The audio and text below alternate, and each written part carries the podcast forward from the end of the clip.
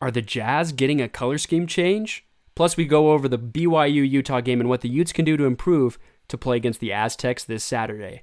That's all coming up right now on The Thatcher Effect. Five, four, three, two. You're listening to The Thatcher Effect with your hosts Nate Thatcher and Richie Osler.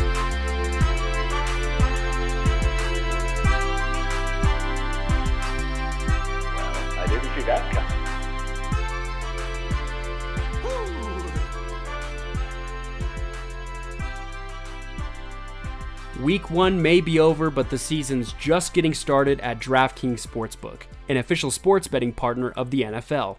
To kick off week two, DraftKings is giving new customers $200 in free bets instantly when they bet $1 on any football game. Listen up because you don't want to miss this. Head to the DraftKings Sportsbook app now and place a bet of $1 on any week two game to receive $200 in free bets instantly. If Sportsbook is not yet available in your state, DraftKings still has huge cash prizes up for grabs all season long with their daily fantasy contests. DraftKings is giving all new customers a free shot at millions of dollars in total prizes with their first deposit. Download the DraftKings Sportsbook app now and use promo code TBPN to receive $200 in free bets when you place a $1 bet on any football game. That's promo code TBPN this week at DraftKings Sportsbook, an official sports betting partner of the NFL. Must be 21 or older, NJIN or PA only, new customers only. Minimum $5 deposit and $1 wager required. One per customer. Restrictions apply. See DraftKings.com slash sportsbook for details. Gambling problem? Call 1-800-GAMBLER or Indiana 1-800-9-WITH-IT. Welcome back, everyone. It's good to be back, but it's a little bit different than what we thought it was going to be last week. We did not predict what was going to happen on Saturday, but we're going to get into that. Um, before we get into that, we have to talk about the Utah Jazz because, of course, we represent the Jazz here on the Basketball Podcast Network. A little bit of a rumor coming out here on Twitter that the Jazz might change their color scheme yet again. I feel like we've had so many different colors, even in our lifetime. You know, even in the past decades, we've had maybe what three different color schemes. Well, they just changed their training facility colors to just be a plain black and white. Now, Dwyane Wade said he's got some new drip coming soon, as as well as Ryan Smith says there's going to be some change. What are you predicting, or what do you want to see out of the Jazz in their their new uniforms? I mean, it's kind of interesting. I, I feel like we have to see what they're gonna do. Um, kind of the buzz around it has been, oh, the Jazz are just doing what the Brooklyn Nets did or have done, and they're just going black and white, and it's just gonna be that boring. Um, Ryan Smith has kind of denied that. Uh, somebody tweeted at him, it's like, why are the Jazz's jerseys just gonna be black and white? And he's like, oh no, they're not gonna be just black and white. But I think like those might become kind of our colors. Um, I think it's interesting because we've had so many rebrands. Um, like three years ago, we had the city jerseys and like all the the red to the yellow, um, and then we've had we've brought back the purple jerseys, the purple mountains. Um, you go back, we've had green jerseys, we've had yellow jerseys. Our color palette of jerseys is all over the place. So I like I like what Ryan Smith and the entire front office are doing in the sense that they're trying to really make a brand that's going to stick. Um, I do think that there is some nostalgia in those throwback jerseys, and everybody's favorite jerseys, probably the consensus, are the jerseys that we played best in. And that was probably 97, 98 when we're rocking the white and purple and the purple and white with the mountains. Those were probably our best jerseys. Um, but I, I mean, I'm kind of surprised like we're not going more in that direction, and it sen- it seems like we're going in a different direction. Um, I mean, we probably won't see what the jerseys look like this year because I think Nike has already released all their jerseys, and so we're not going to be able to see exactly what they have planned. But I think probably by next year we'll have a good idea of what's going on. Yeah, I think I think the mountain jerseys are like undisputed the the top Utah Jazz jerseys of all time. Like the, those things are awesome.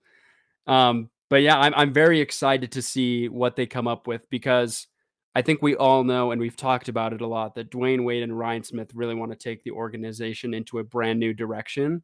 And I think what they've already done, even with Dwyane Wade just coming on this very year, they've already changed so much of the culture. And I think they might want to include the branding in, in that as well to kind of put a face on the organization. So look out for what the Jazz come out with soon because it's coming. Like the season's already almost back. It felt like we just got our hearts broken um, in LA like two weeks ago, and we're back. We're back to preseason games literally within the next month, which is crazy. We're excited to see everyone back on the court, but of course, the big news we got to talk about it. We have to. Our last podcast episode was all about tennis coming, right? No, and I don't think I know any analyst that picked BYU to win besides Kirk Herbstreit, and he only picked BYU to win so that there would be somebody that could pick BYU. Like that was literally his reason. And Utah just got their butts handed to them in this game. Like it was not even close. And I'll say that the score doesn't really reflect that. But if you watch the game from beginning to end, tempo, pace, energy, it all belonged to the Cougars. And it, it just wasn't even close at all. Richie, take us through your first general thoughts about this last Holy War and BYU breaking the streak. First of all, I'd like to apologize for my prediction 36 and 10. Uh, my theory is that because I made that prediction, Utah lost. And I, I should have predicted BYU winning. Um, either way, I wouldn't have been upset. But here I am a little bit upset about what happened. Um, some initial thoughts that I had right after watching the game is and during the game is we got outplayed in every position group. Um, this BYU team, they're a good team, and I mean they've already played two Power Five opponents, and honestly, it seemed like they dominated Arizona, and they definitely dominated us. Um, they beat us in every single position group. Their defense was better, was more physical. Um, their O line was great. Their quarterback was great. Um, Allgeier, their running back, was great. Uh, the Nacua brothers, all their wide receivers were just great. Like I feel like everything went right for BYU that game. Um, that being said, I do do feel like there was kind of a turning point in that game where I feel like Utah really played themselves out of the game. Um, and it was in the second quarter where um, fourth and 11, their uh, BYU's fourth and 11, and we get that pass interference, and then they score on that same drive. Um, so I feel like that was kind of the turning point, and that's when BYU really put themselves ahead. Um, and then I also feel like another turning point was um, when we're we're fourth and two. We just had a, we're really close to the goal line.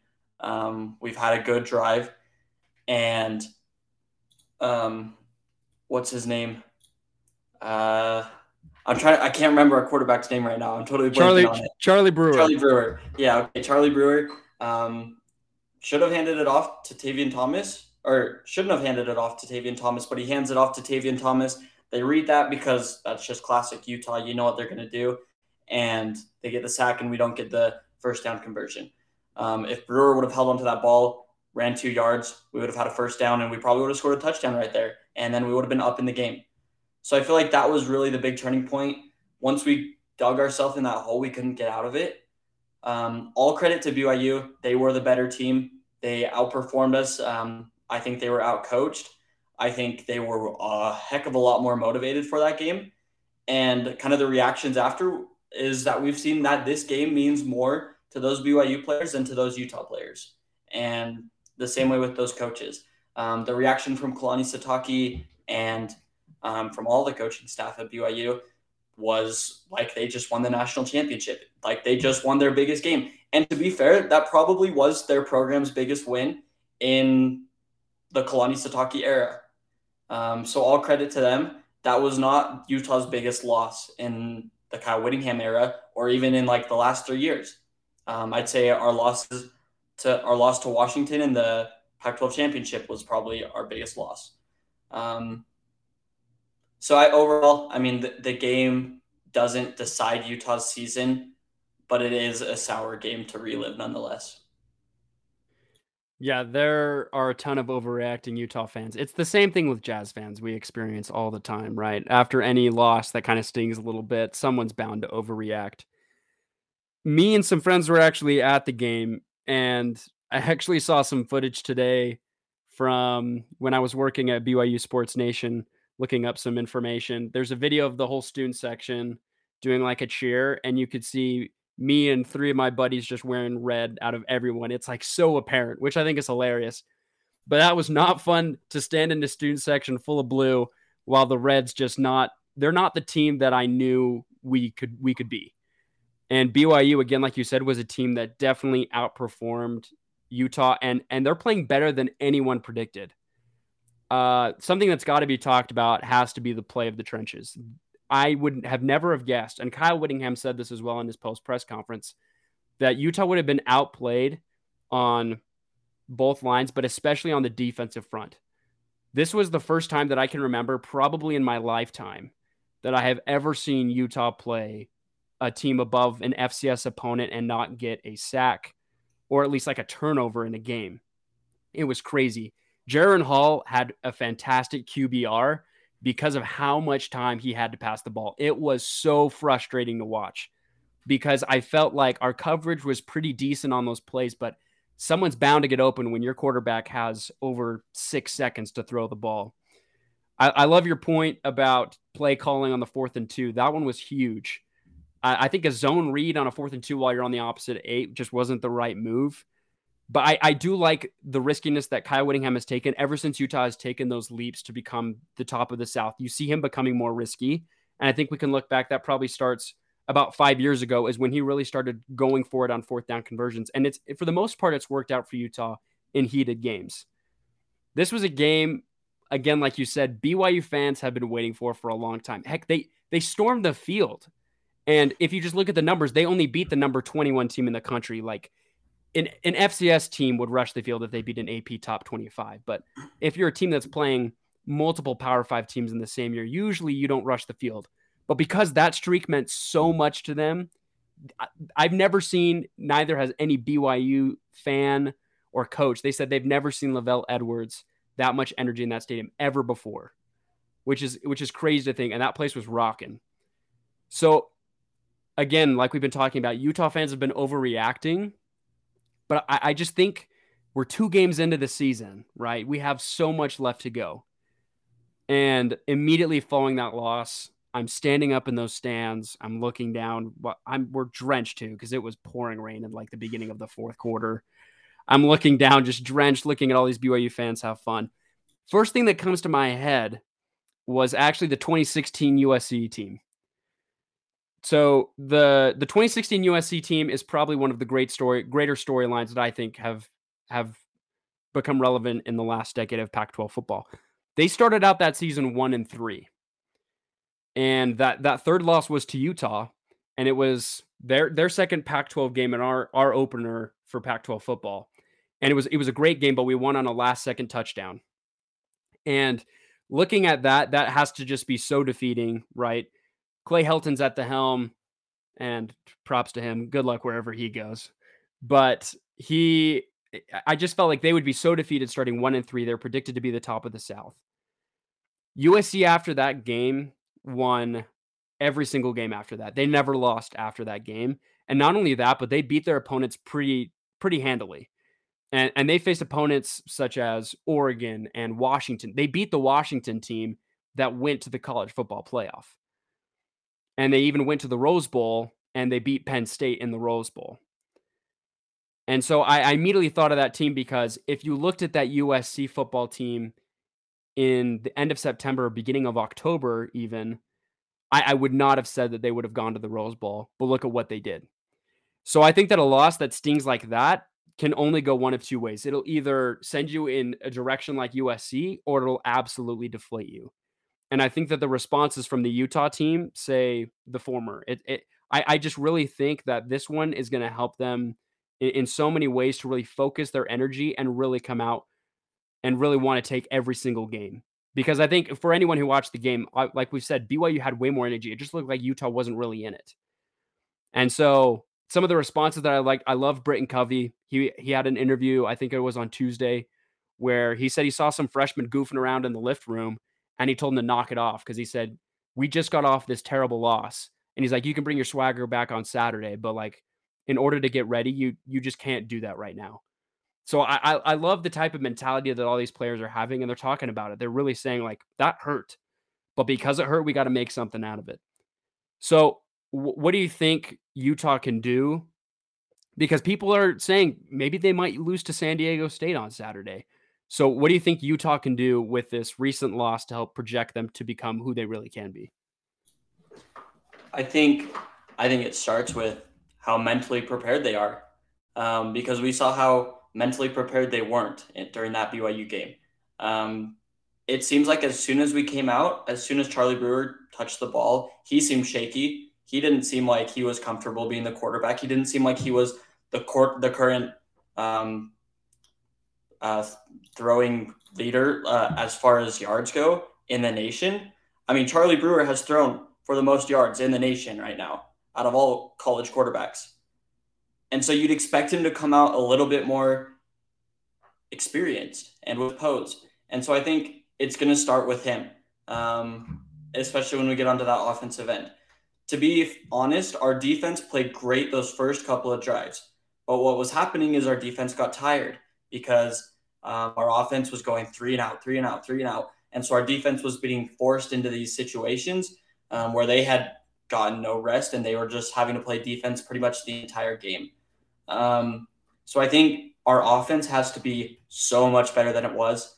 I still have faith in our defense. I think if they would have been a little bit more ready um, physically for that game, then I think that game might have gone differently um, against BYU. But I do, I overall, I think our success is going to be found in our offense. And I want that to be seen in Charlie Brewer. I want Tavion Thomas to play like second half Tavion Thomas in that BYU game. Tavion Thomas played great in the second half, and he had some great plays in the first half as well. And I think he kind of solidified his slot as RB1. Um, so I'm expecting him to come out and be the guy that gets 18, 20 reps. And um, I mean, he's impressive what he can do. Um, sorry, I meant Micah Bernard, uh, not Tavion Thomas. Excuse me. Um, I I also just I want to see us target our tight ends more. We targeted our tight ends, I think, three times in that first half against BYU. One of them was for like a 40 yard gain. The second one was for a touchdown, and then I think the third one we just missed. Um, but we gotta tight we gotta we gotta target those guys because when you look at all of our position groups and probably where they rank nationally, our tight ends are probably like a top five group nationally. They're really good. And so Charlie Brewer's got to figure out a way to get them the ball. Um, I think every time Kuithe gets the ball, he is going to make something out of it. And I want to see him get the ball more. Um, going into this game against San Diego State, you just you can't let up at all. You got to go in with fire. I think Utah has maybe learned their lesson this week that they got to go in strong, and hopefully that just sets the tone for the rest of the season. Yeah, I, I love that you really pointed out about the I think what was really the sole bright spot of that game was Micah Bernard. I mean, you you look at the type of O line that he had to work with that game, and the fact that he still still pulled out the stats that he did. He had 12 carries for 146 yards and a touchdown for an average of like 12 12 yards a carry. Like that those are those are Madden stats right there. Like that's pretty good. And when you have an O line that was missing assignments, like they came out and said that they missed assignments. So Micah Bernard's having to make his own holes. He's having to make his own gaps because you look at BYU, they didn't really have a ton of chunk plays. They drove Utah down the field in short, small yard plays. Like their running back's largest run was for 15 yards. But as I said, Utah had a, a had a few chunk plays. My, Micah Bernard ran for 50 yards. Um, Dalton Kincaid caught a catch for 47 yards, right? So I, I think it all comes back to really that that tempo that they can set and that all has to come up against San Diego State. It, it really does. Charlie Brewer, I think, really, and like again, we've talked about this. I think he has the potential to be a really good quarterback, but I think we really have to utilize all of the talent that we have on offense because you look across the board. Like, I really wish that we could use Britton Covey more. I, I feel like we haven't used him as as much as we we should have since his freshman year. His freshman year, I felt like he was the star of the show on offense. And he was this 18 year old kid coming out of high school, and he was tearing up offenses in the Pac 12. And, and, and, since then, I just feel like it's felt stagnant. And even in the wide receiver room, we talked about it all summer long. We had such good transfers come in, and we had Solomon Enis stay with us. Plus, you already talked about our tight end room, which has Brant Kuithe has to be he he is possible for NFL. He's he is NFL talent. And so it they just need everyone needs to be utilized in one way or another. And I haven't seen that in these first two games. I've seen a really strong run game, like the possibility of a really strong run game once once we know who that RB one is, which I think will be Micah Bernard. But I also really want to see our wide receiver step up. I, I just learned before the BYU game that Solomon Enis has been with us for three years and he's only had three touchdowns. And it feels like he's been such a vocal point and a leader of this offense, and yet he's just not getting involved. So I'd really like to see what this offense looks like against San Diego State because I think how these guys come out of the gate against the Aztecs is really going to show us I feel how the rest of the season is going to go in terms of how are they going to respond to adversity. Because me personally, I would rather have a stinging loss at the beginning of the season than at the end. Because us as Utah fans know it's always come in November when we crash and burn. And so for two months or three months, we're so hyped up, all for it to fall, and we go to the Vegas Bowl again. And I'm not going to go there again. So looking forward to the Aztecs. I, I know that they have a really strong running game. They have a really great running back. And they said that they also have really good offensive and defensive lines again. Super strong. They said that it's it's very well they could be just as good as BYU. So, which groups have to step up the most from last week to this week to play San Diego State? That's a great question. Um, I'm not super familiar with the San Diego State team. Um, however, I do know that they played Arizona last week, and I watched a little bit of that game. Not a ton, but a little bit. And they kind of destroyed Arizona the same way BYU did. So I feel like we kind of got to treat this game like it's BYU round two. Um, the San Diego State team obviously isn't a bad team. As far as what position groups I want to see step up, um, I really want to see Charlie Brewer. I mean, I, I've already said it, but I want to see him step up big time. I think Charlie Brewer has the potential to be a really good quarterback in college football. Um, and I think that's where it's all going to start. Um, I also want to see our O line be a lot better. And I want to see our defensive line be a lot more aggressive because so many times last game they were, um, you know, they're making um, plays, but it just didn't seem like they could get to the quarterback at all. And I want to see if they can get to the quarterback against San Diego State. That's going to be a big key for for um, for our defense. Other than that, I feel like our defense was fine and I feel like our offense could be a lot better. Like you were like you were saying, we don't really utilize all of our weapons on on offense. I mean, you like you said, we look around the board. We're so talented. We have great tight ends. We have great great wide receivers. We have like we're four running backs deep. So I'm just excited to see who's going to step up this week. Um, who's going to kind of take their load and who's going to kind of just be the best version of themselves that they can be because ultimately that's what Utah needs is we need somebody to step up. Um, it feel like it feels like we didn't have anybody that stepped up last week. So if somebody's able to step up and kind of set the pace, I think everything else is going to work out. Yeah, Kyle Whittingham came out and said, "I need leaders, and this is where leaders really need to step up is is after losses like this." So, like you said, we're keeping it short. So I'm gonna go. We're gonna go the prediction route right now. And so before we get to Utah, we got to talk about BYU because you know we live down in Provo. We've got all this hype now. BYU's ranked 23, and I've got ASU coming in at number 19. What are your predictions for this game? Who's going to win this one? I think Utah wins this game.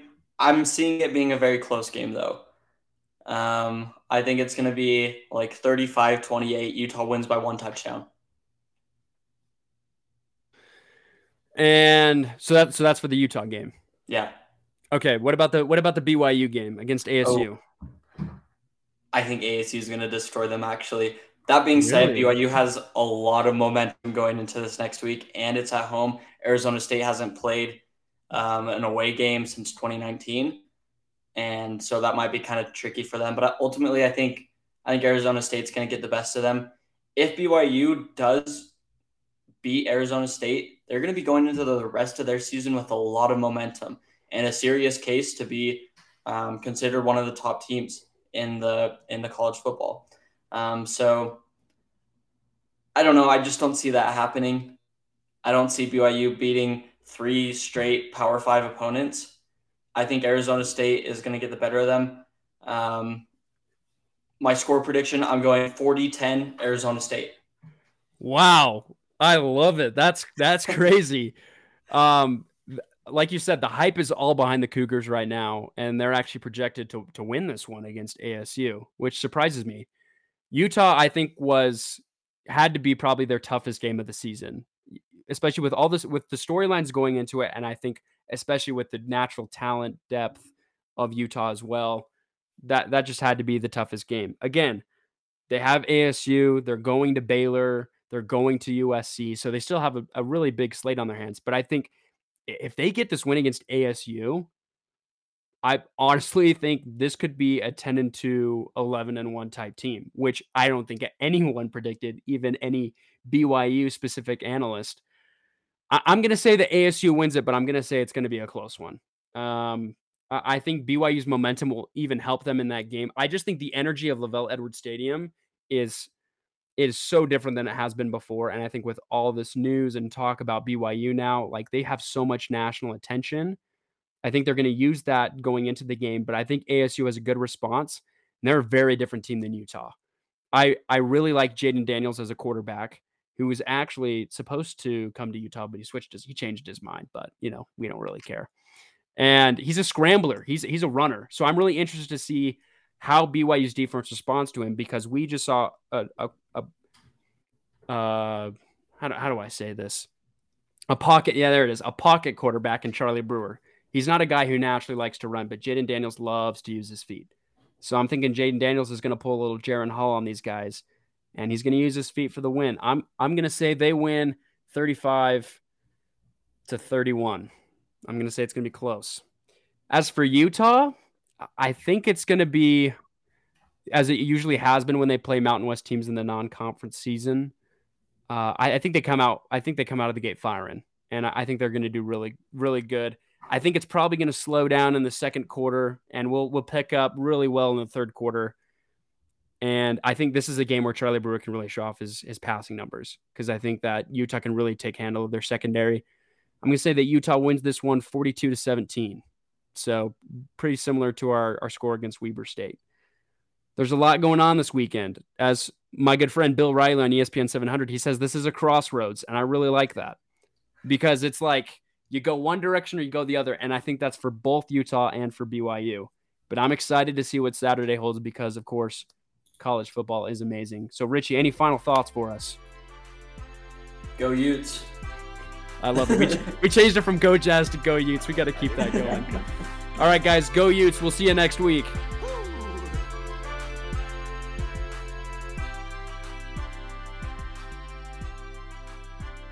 Richie and I would like to thank you so much for listening to this episode of The Thatcher Effect. If you liked what you heard, please make sure to subscribe to future episodes and invite your friends and family to join us on the ride on Apple Podcasts and Spotify. If you'd like to hear more about our episodes, make sure to follow us on Instagram and Facebook at Thatcher Effect Podcast.